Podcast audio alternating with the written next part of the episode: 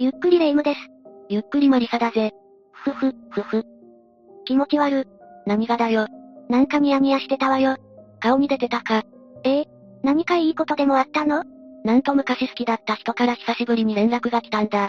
それはちょっと期待しちゃうわね。いつぶりなの？小学校以来だ。いやめっちゃ前。逆によくそんな昔の人にときめくことができるわね。なんて連絡来たの？久しぶりに会おうって。これは二人の時間がまた動き出しそうな予感だ。小学生時代は仲良かったの？いや、喋ったことないぜ。子は、それでよく好きになったわね。そしてよく会おうなんて思うわね。多分今になって私の魅力に気づいたんだろうな。そんなことないと思うわ。会わない方がいいと思うわよ。仲良くもない人からの連絡、これ大概ネズミ講ね。そ、そんなわけ。でも本当に、こういう連絡には気をつけた方がいいわよ。接点のない同級生から連絡が来て会うことになった女性が、殺害される事件なんかも昔起きているんだから。え？え元同級生に？それは怖いぜ。恐ろしいわよね。というわけで今回は、西成区准看護師殺害事件を紹介するわ。それでは、ゆっくりしていってね。この事件は、2014年に大阪で起きた事件よ。当時29歳の女性が行方不明になり、その2ヶ月後、トランクルームから遺体となって発見されてしまったわ。でもトランクルームって借りるために契約とかもろもろあるもんだよな。そこから辿れば、犯人もすぐにわかりそうな気もするぜ。なんと名義は被害者本人だったの。じゃあ、被害者が前々から借りていたトランクルームに遺体を隠されたってことか？いいえ、トランクルームが借りられたのは、被害者が亡くなってからのことよ。それってつまり、犯人が被害者になりすましているってことか？ええ。被害者本人の名義で犯人はいろいろやりたい放題していたの。許せないぜ。でも犯人はすぐに判明したわ。犯人は大石ケテユリ。被害者と同じ小学校に通っていた同級生ね。これが冒頭に言っていたやつだな。ええ。大石にはある目的があり、それを達成するために、全然接点もなかった被害者に近づいたのよ。ある目的って？身勝手なものよ。それは後で詳しく解説するわね。でも犯人がすぐ分かってよかったぜ。事件はすぐに解決したんだろ？いいえ、そう簡単にはいかなかったの。なんと大石、事件後に中国の上海に渡航してしまっていたのよ。それはかなり厄介だな。そのせいもあって事件解決には長い時間がかかってしまったわ。一体どれくらい時間がかかってしまったんだ？他にも気になることがたくさんあるから、もっと詳しく解説してくれ、レイム。それじゃまずは犯人、大石の生い立ちから解説していくわね。大石は日系ブラジル人3世としてブラジルで生まれたわ。その後弟も生まれ、両親と大石、弟の4人家族よ。ブラジル出身だったのか。ええ。でも大石が小学校に入学する前に、家族全員で日本に移住しているの。日本で暮らしていくことに決めたんだな。そうね。小中高と大石は日本の学校で過ごしたわ。でも高校時代、大石は孤独感を感じていたのよ。孤独感？ええ。彼女は周りの子と違って純日本人じゃないことに悩んでいたのよ。そんなの気にすることじゃないが、そういう年代は気になってしまうのも無理はないぜ。彼女も毎日、周囲との違いを実感していたわ。そしてそこから、自分のルーツが知りたいと思うようになり、ふるさとのブラジルに帰国することを決意したの。それから大石は日本の高校を退学し、ブラジルの高校に編入したわ。行動力すごいな。ブラジルの高校では疎外感を感じることなく過ごせたのか？それが、大石はブラジルでも周囲に馴染むことができなかったわ。それから大石は、自分は日本人でもブラジル人でもない、中途半端な人間だと思うようになったの。常に孤独を味わっていたんだな。それからはどうなったんだ？彼女はブラジルの高校を卒業後、すぐに来日したわ。それからの彼女はアルバイトでなんとか生計を立てていたけど、どんどん生活は苦しくなっていったの。そしてそれを利用しようと近づいてきた男に利用され、窃盗を働き、最終的に逮捕されてしまったわ。犯罪に手を出すのは許されることじゃないぜ。それじゃ日本でも生活しづらくなるだろ。マリサの言う通りよ。執行猶予がついたために刑務所には入らず釈放されたけど、前科がつかなかったわけじゃないわ。前科持ちの外国人が日本で生きていくのは、それはもう大変よ。実際、ビザの更新手続きができず、大石は在留資格を失ってしまったわ。それじゃ、大石は不法滞在者ってことになるな。ってなると、部屋を借りることもできなくなるぜ。その通りよ。でもそんな大石を助けてくれる女性が現れたの。彼女は大石と同じバイト先で働いていた中国人女性、A さん。大石が困っているという話を聞いて、大石を助けるためにルームシェアを提案したの。そして大石と A さんの共同生活が始まったけど、家賃などの費用は全部 A さんが払っていたわ。完全に A さん頼りの生活になっていたんだな。ええ。そんな時に A さんが中国上海の日系企業に就職が決まり、帰国することになってしまったのよ。それじゃ大石は困るよな。部屋も借りられないし、生活ができないぜ。だから大石は A さんについていくことにしたのよ。でもついていくって言っても、パスポートがないだろ。ええパスポートなしで中国に入国することは不可能よ。日本から出るのも無理だぜ。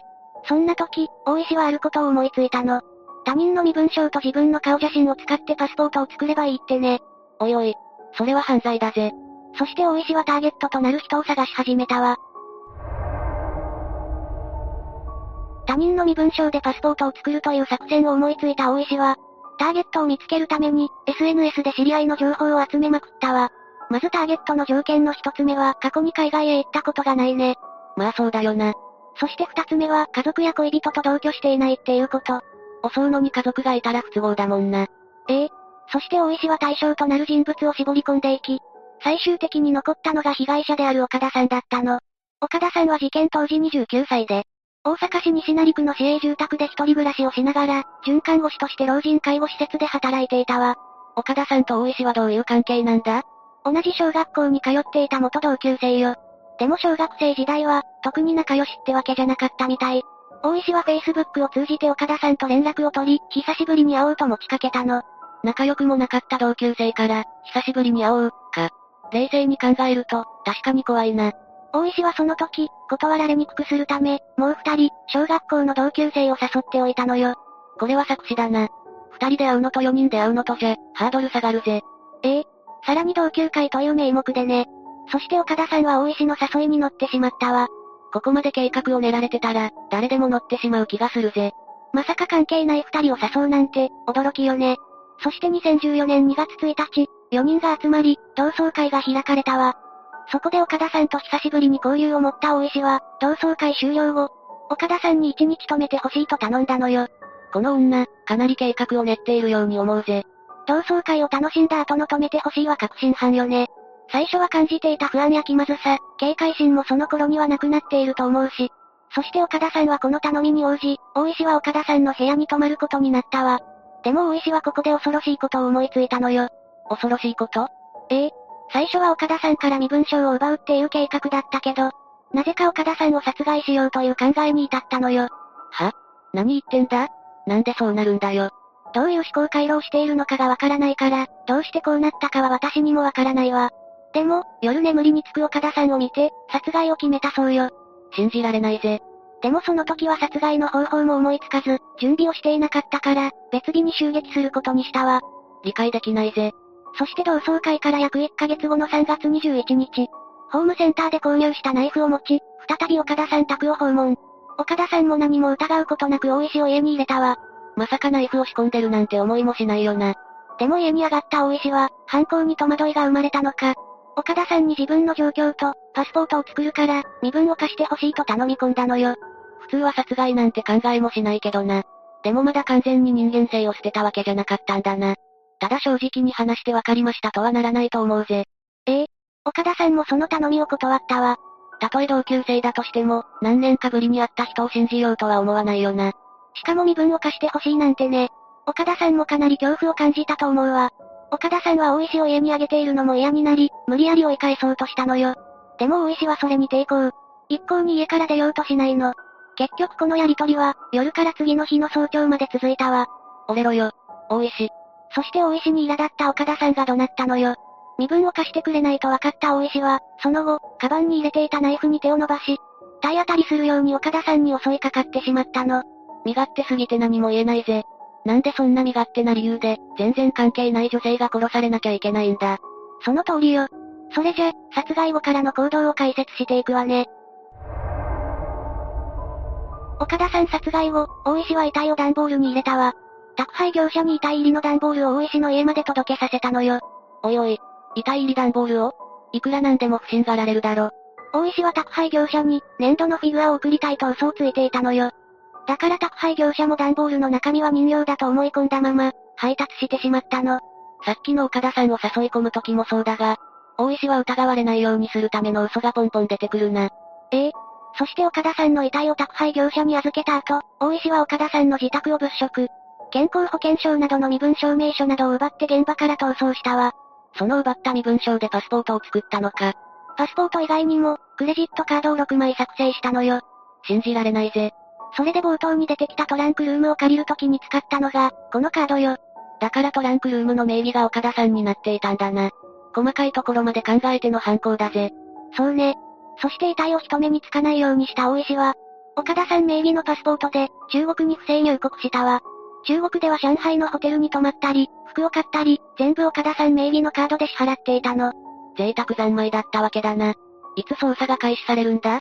事件から2ヶ月後よ。大石が中国で贅沢三昧な生活をしていた時、日本では岡田さんが行方不明になったことで騒ぎになっていたわ。そして事件から2ヶ月後の5月23日に、トランクルームで岡田さんの遺体が発見されたのよ。ここでやっと行方不明事件ではなく殺人事件だと判明し、捜査が開始されたわ。でもこのトランクルームもそうだが、大石が使用していたカードも岡田さん名義だろ？すぐに足がつきそうだぜ。その通りよ。警察は捜査を開始してすぐ、岡田さんのクレジットカードが上海で使われていることを突き止めたわ。さらに遺体を入れていた段ボールからも大石の指紋を検出したのよ。これはかなり逮捕に近づけそうだ。ええ。警察も事件に大石が関与しているとみて、追跡を開始したわ。そこで初めて大石が中国上海に渡航していることを知ったのよ。そしてその頃、中国のニュース番組でも岡田さんの遺体が発見されたことが報道されるようになったわ。日本の事件が中国で流れることもあるんだな。じゃあ大石もこのニュースを見ていた可能性が高いぜ。その通りよ。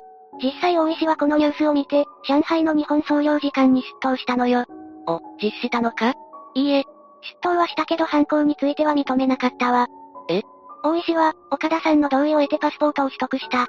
事件とは無関係と主張したのよ。それは無理があるぜ。でも大石が不法入国者だということには変わりないからね。中国公安当局は大石を不法入国者として確保したわ。なんだか厄介なことになったな。色々交わりすぎてて、身柄の引き渡しができないんじゃないか？そうなのよ。大阪府警は身柄引き渡しを求めたけど、その要求に中国当局が応じたのは、それから約2年8ヶ月後の2017年1月25日。結構時間かかったな。身柄引き渡しと同時に、大石を詐欺容疑で逮捕したわ。まずはクレジットカード不正利用の罪で逮捕し、殺人に関しても追及するって感じか。大石は罪を認めたのか？いいえ。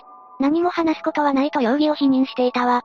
でも殺人に関する証拠を集めていき、2017年3月3日に強盗殺人容疑で再逮捕したのよ。事件発生から3年か。長引いてしまったな。ここで終わりかと思いきや、裁判で大石側はとんでもない主張をしてきたのよ。大阪地裁で裁判が始まったわけだけど、そこで弁護側は大石が犯行時、乖離性同一性障害だったとして責任能力はないと主張してきたのよね。は？聞き間違いか？そんなわけないだろ。あんなにポンポン嘘もついて計画もしっかり練っていたのに？信じられないわよね。でもこの主張が受け入れられることはなく、2019年3月に無期懲役判決が下されたわ。何でもかんでも病気のせいにして、それで許されたらたまったもんじゃないぜ。まず本当に病気を持っていたのかも怪しいわね。弁護側はすぐに控訴したけど、最終的に2020年9月11日に大石の無期懲役が確定され、この事件は幕を閉じたわ。自分の身勝手な目的のために、同級生を殺害したこの事件、マリサはどう感じたかしら？犯行の動機の身勝手さにも驚きだが、計画性や口のうまさにも驚いたぜ。あんなに緻密な計画を練っていたくせに裁判では責任能力がないなんて、どの口が言ってんだ。幼い時から周りとは違うことで悩んでいたみたいだけど、だからってそれを理由に殺人を正当化することはできないわ。完全に本人の問題だもの。逮捕まで3年、判決が出るまで6年。遺族の方の気持ちを考えると、苦しくなるぜ。同級生からの連絡、少しは警戒した方がいいかもしれないって分かったぜ。もちろん全部が全部そうじゃないけどね。久々に連絡来たから会ってみたら、ネズミ講だったとかよくある話みたいだし。こっちは連絡もらって嬉しくて会いに行くのに、そんなのひどいぜ。一方通行のようで悲しくなるわよね。私もとりあえず、好きだった男の子とすぐに会うのはやめるぜ。ええその方がいいと思うわ。みんなもこの事件についてどう思ったか、コメントで教えてね。というわけで、今回は西成区准看護師殺害事件について紹介したわ。それでは、次回もゆっくりしていってね。